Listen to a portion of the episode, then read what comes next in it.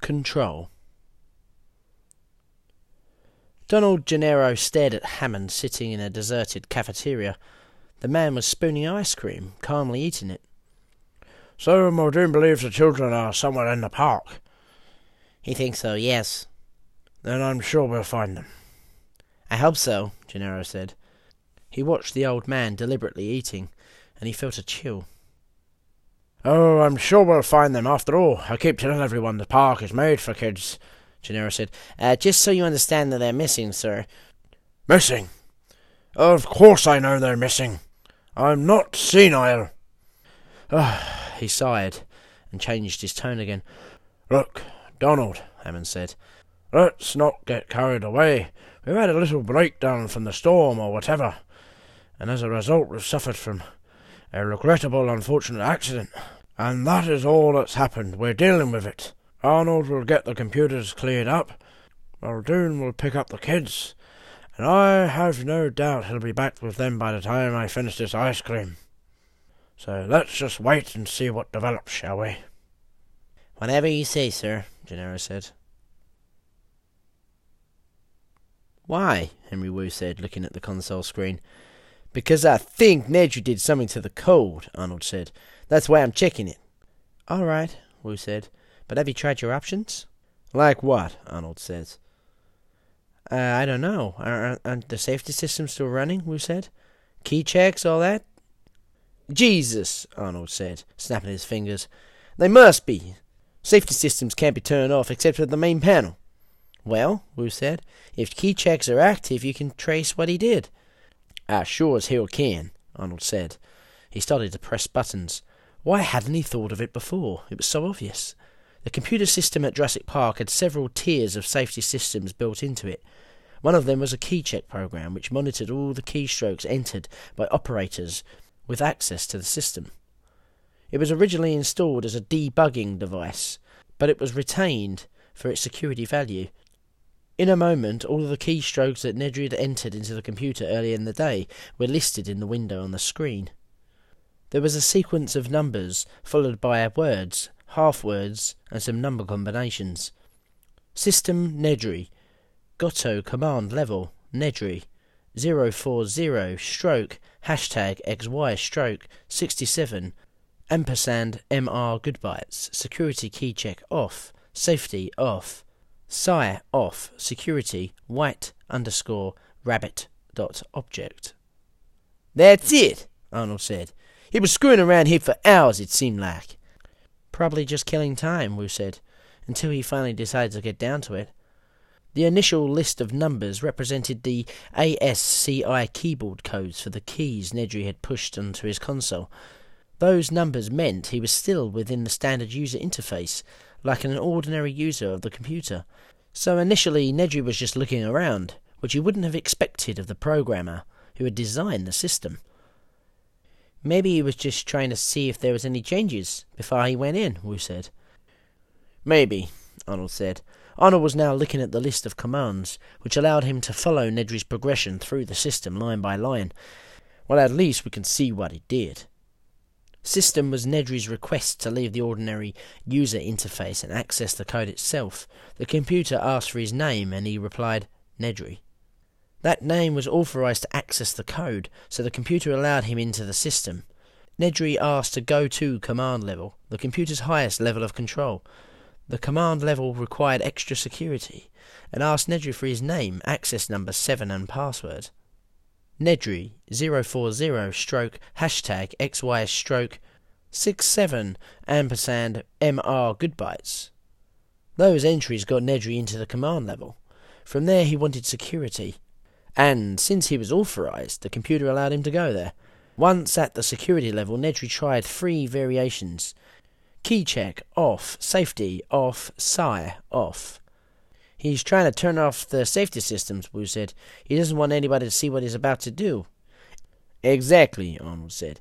And apparently he doesn't know it's no longer possible to turn the systems off except by manually flipping switches on the main board. After three failed commands, the computer automatically began to worry about Nedry.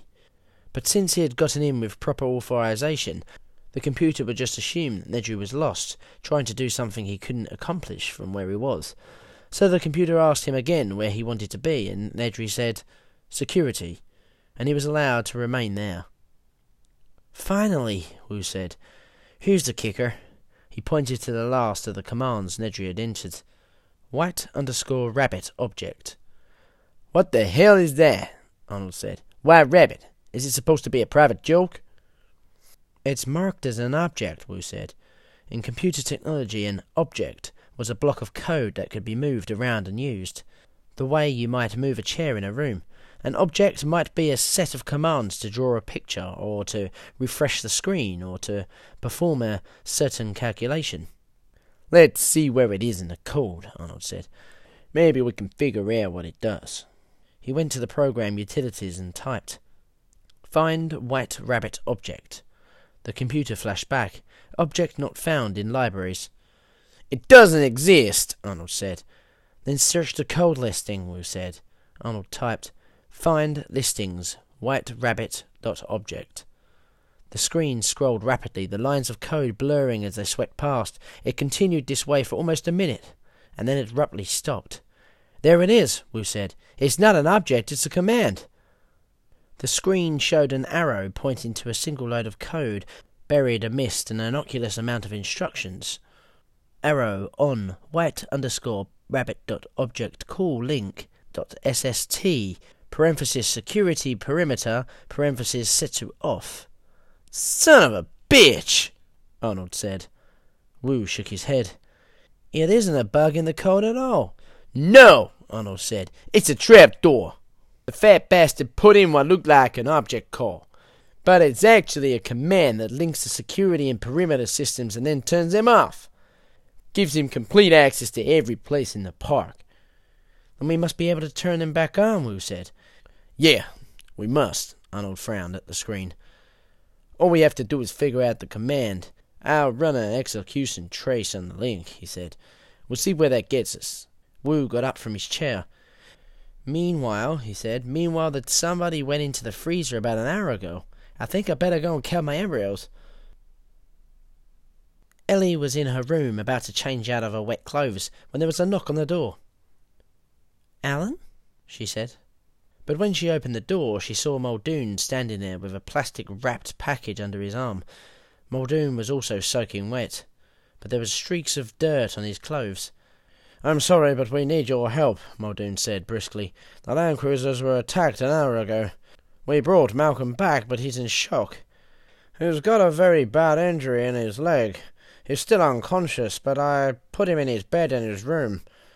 Harding is on his way over. Harding? she said. What about the others? We haven't found the others yet, Dr. Sattler, Muldoon said. He was speaking slowly now. Oh, my God. But we think that Dr. Grant and the children are still alive. We think they went into the park, Dr. Sattler. Went into the park? We think so. Meanwhile, Malcolm needs help. I've caught Harding. Shouldn't you call the doctor? There's no doctor on the island. Harding's the best we have. But surely you can call a doctor, she said. No, Muldoon shook his head. Phone lines are down. We can't call out. He shifted the package in his arm. What's that? she said. Nothing. Just go to Malcolm's room and help Harding, if you will. And Muldoon was gone. She sat on her bed, shocked. Ellie Sattler was not a woman disposed to unnecessary panic as she had known Grant to get out of dangerous situations before. Once he had been lost in the Badlands for four days when a cliff gave way beneath him, and his truck fell a hundred feet into the ravine. Grant's right leg was broken. He had no water, but he walked back on a broken leg. On the other hand, the kids. She shook her head, pushing the thought away. The kids were probably with Grant, and if Grant was out in the park, well, what better person to get them safely through Jurassic Park than a dinosaur expert? In the park. I'm tired, Lex said. Carry me, Dr. Grant. You're too big to carry, Tim said. But I'm tired, she said. Okay, Lex, Grant said, picking her up. Oh, you're heavy. It was almost 9 p.m. The full moon was blurred by drifting mist, and their blunted shadows led them across an open field towards dark woods beyond. Grant was lost in thought, trying to decide where he was. Since they had originally crossed over the fence that the Tyrannosaur had battered down, Grant was reasonably sure they were now somewhere in the Tyrannosaur paddock, which was the place he did not want to be. In his mind, he kept seeing the computer tracing the Tyrannosaur's home range, the tight squiggles of lines that traced his movements within a small area. He and the kids were in that area now. But Grant also remembered that the Tyrannosaurs were isolated from all the other animals, which meant they would know if they had left the paddock when they crossed a barrier, a fence, or a moat, or both. He had seen no barriers so far. The girl put her head on his shoulders and twirled her hair in her fingers. Soon she was snoring. Tim trudged alongside Grant. How are you holding up, Tim? Okay, he said, but I think we might be in the Tyrannosaur area. I'm pretty sure we are. I hope we get out soon. You going to go in the woods? Tim said. As they came closer, the woods seemed dark and forbidding. Yes, Grant said. I think we can navigate by the numbers on the motion sensors.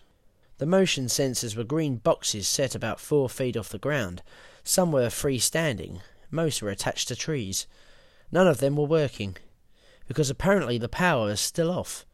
Each sensor box had a glass lens mounted in the center, and a painted code number beneath that. Up ahead, in the mist streaked moonlight, Grant could see a box marked T stroke S stroke zero four. They entered the forest. Huge trees loomed on all sides. In the moonlight, a low mist clung to the ground, curling around the roots of the trees. It was beautiful, but it made walking treacherous, and Grant was watching the sensors. They seemed to be numbered in descending order. He passed T stroke S stroke zero four and T stroke S stroke zero two. Eventually they reached T stroke S stroke zero one. He was tired from carrying the girl, and he hoped that this would coincide with the boundary for the Tyrannosaur paddock but it followed by T stroke N stroke 02.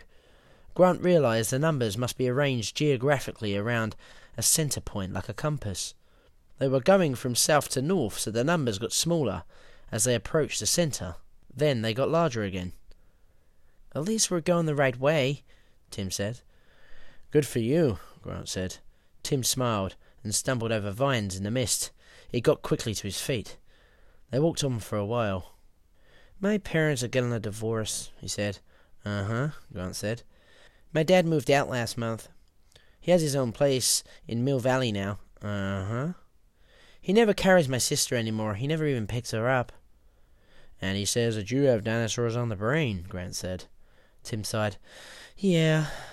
You miss him, Grant said. Not really, Tim said. Sometimes. She misses him more. Who, your mother? No, Lex. My mom has a boyfriend. She knows him from work. They walked in silence for a while, passing T stroke N stroke zero three and T stroke N stroke zero four. Have you met him? Grant said. Yeah. How is he? He's okay, Tim said. He's younger than my dad, but he's he's bald. How does that treat you? I don't know. Okay. I think he's just he just tries to get on my good side. I don't know what's going to happen. Sometimes my mom says we'll have to sell the house and move. Sometimes hear my mom fight late at night. I sit in my room and play on my computer, but I can still hear it. Uh huh, Grant said. Are you divorced? No, Grant said. My wife died a long time ago. And now you're with Dr. Sattler? Grant smiled in the darkness. No, she's my student. You mean she's still at school? Graduate school, yes. Grant paused long enough to shift Lex to the other shoulder, and then they continued on past T stroke N stroke zero five and T stroke N stroke zero six. There was a rumble of thunder in the distance. The storm had moved to the south. There was very little sound in the forest except for the drone of cicadas and the soft croaking of tree frogs. You have children? Tim asked. No, Grant said. Are you going to marry Dr. Sattler? no, she's marrying a nice doctor in Chicago sometime next year. Oh, Tim said. He seemed surprised to hear it. They walked along for a while. Then who are you going to marry? I don't think I'm going to be marrying anybody, Grant said. Me neither, Tim said. They walked for a while. Tim said, Are we going to walk all night? I don't think I can, Grant said. We'll have to stop at least for a few hours. He glanced at his watch. We're okay. We have almost fifteen hours before we have to get back, before the ship reaches the mainland. Well, where are we going to stop? Tim asked immediately. Grant was wondering the same thing. His first thought was they might climb a tree and sleep up there. But they would have to climb very high to get safely away from the animals, and Lex might fall out while she was asleep. And tree branches were very hard, they wouldn't get any rest. At least, he wouldn't. They needed some place really safe. He thought back to the plans he had seen in the jet coming down. He remembered that there were outlining buildings for each of the different divisions. Grant didn't know what they were like because plans for the individual buildings weren't included, and he couldn't remember exactly where they were, but he remembered they were scattered all around the park. There might be a building somewhere nearby. But that was a different requirement from simply crossing a barrier and getting out of the Tyrannosaur paddock. Finding a building meant a search strategy of some kind. And the best strategies were Tim, can you hold your sister for me, and I'm going to go up the tree and have a look around. High in the branches, he had a good view of the forest. The tops of the trees extended away to his left and his right. They were surprisingly near the edge of the forest. Directly ahead, the trees ended before the clearing, with an electrified fence and a pale concrete moat. Beyond that, a large open field in what he assumed was the sauropod paddock. In the distance, more trees and misty moonlight sparkling on the ocean. Somewhere he heard the bellowing of the dinosaur, but it was far away. He put on Tim's night vision goggles and looked again. He followed the grey curve of the moat and then saw what he was looking for the dark strip of a service road leading to a flat rectangle of a roof. The roof was barely above ground level, but it was there, and it wasn't far. Maybe a quarter of a mile or so from the tree. When he came back down, Lex was sniffling. What's the matter? I heard an aminal. It won't bother us. Are you awake now? Come on. He led her to the fence. It was twelve feet high with a spiral of barbed wire at the top. It seemed to stretch far above them in the moonlight. The moat was immediately on the other side. Lex looked up at the fence doubtfully. Can you climb it? Grant asked her. She handed him her glove and her baseball. Sure, easy. She started to climb. But I bet Timmy can't. Tim spun in fury. You shut up! Timmy's afraid of heights. I am not. She climbed higher. Are so. Am not. Then come and get me. Grant turned to Tim, pale in the darkness. The boy wasn't moving. You okay with the fence, Tim? Sure. Want some help? Timmy's afraid he can't, Lex called. What a stupid jerk, Tim said and started to climb. It's freezing, Lex said. They were standing waist deep in a smelly water at the bottom of the deep concrete moat. They had climbed the fence without incident, except that Tim had torn his shirt on the coils of barbed wire at the top. Then they had all slid down into the moat, and now Grant was looking for a way out. At least I got Timmy over the fence for you, Lex said. He really is scary most times. Thanks for your help, Tim said sarcastically. In the moonlight he could see floating lumps on the surface. He moved along the moat, looking at the concrete wall on the far side. The concrete was smooth. They couldn't possibly climb it. Ew, Lex said, pointing into the water. It won't hurt you, Lex. Grant finally found a place where the concrete had cracked and a vine grew down towards the water. He tugged on the vine and it held his weight. Let's go, kids. They started to climb the vine back to the field above. It only took a few minutes to cross the field to the embankment leading to the below grade service road and the maintenance building off to the right. They passed two motion sensors, and Grant noticed to some uneasiness that the sensors were still not working, nor were the lights. More than two hours had passed since the power first went out, and it was not yet restored. Somewhere in the distance they heard a tyrannosaur roar. Is he around here? Lex said. No, Grant said. We're in another section of the park from him. They slid down a grassy embankment and moved towards the concrete building. In the darkness, it was forbidding, bunker like. What is this place? Lex said. It's safe, Grant said, hoping it was true. The entrance gate was large enough to drive a truck through. It was fitted with heavy bars. Inside, they could see the building was an open shed, with piles of grass and bales of hay stacked among equipment. The gate was locked with a heavy padlock. As Grant was examining it, Lex slipped sideways between the bars. Come on, you guys! Tim followed her. I think you can do it, Dr. Grant. He was right. It was a tight squeeze, but Grant was able to ease his body between the bars and get into the shed. As soon as he was inside, a wave of exhaustion struck him. I wonder if there's anything to eat, Lex said. Just hay. Grant broke open a bale and spread it around the concrete. The hay in the centre was warm. They lay down, feeling the warmth. Lex curled up inside him and closed her eyes. Tim put his arm around her. He heard the sauropods trumpeting softly in the distance. Neither child spoke. They were almost immediately snoring. Grant raised his arm to look at his watch, but it was too dark to see. He felt the warmth of the children against his own body. Grant closed his eyes and slept.